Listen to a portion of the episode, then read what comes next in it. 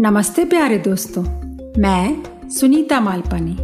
पता है, बचपन से मुझे कहानियाँ पढ़ना अच्छा लगता है।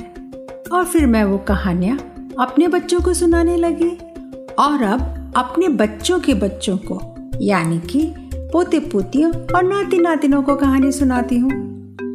दादी और नानी बनकर कहानी सुनाने में मुझे ज़्यादा मज़ा आ रहा है। कहते हैं ना, मूल से ब्याज प्यारा होता है।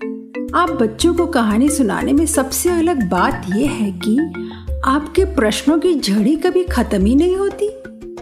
फिर क्या हुआ, दादी? और इसी चुलबुलाहट से चुलबुली कहानियों का जन्म हुआ। हम तीन नानी दादी में से आशा मालू और मैं सुनीता मालपानी हिंदी में और अनुपमा सबनीस मराठी में आप सभी को छोटी छोटी विभिन्न देश देशांतर की चुलबुली कहानियाँ सुनाने आए हैं। तो आप हमारे चुलबुले दोस्त बनने के लिए तैयार हैं ना? तो आप चुलबुली टेल्स को इपीलॉग मीडिया वेबसाइट या आपके फेवरेट पॉडकास्ट स्ट्रीमिंग ऐप जैसे कि जियो सावन गाना एप्पल पॉडकास्ट स्पॉटिफाई पर ज़रूर सब्सक्राइब करें, जिससे आपको हमारी नई कहानियों की नोटिफिकेशन मिलती रहेगी।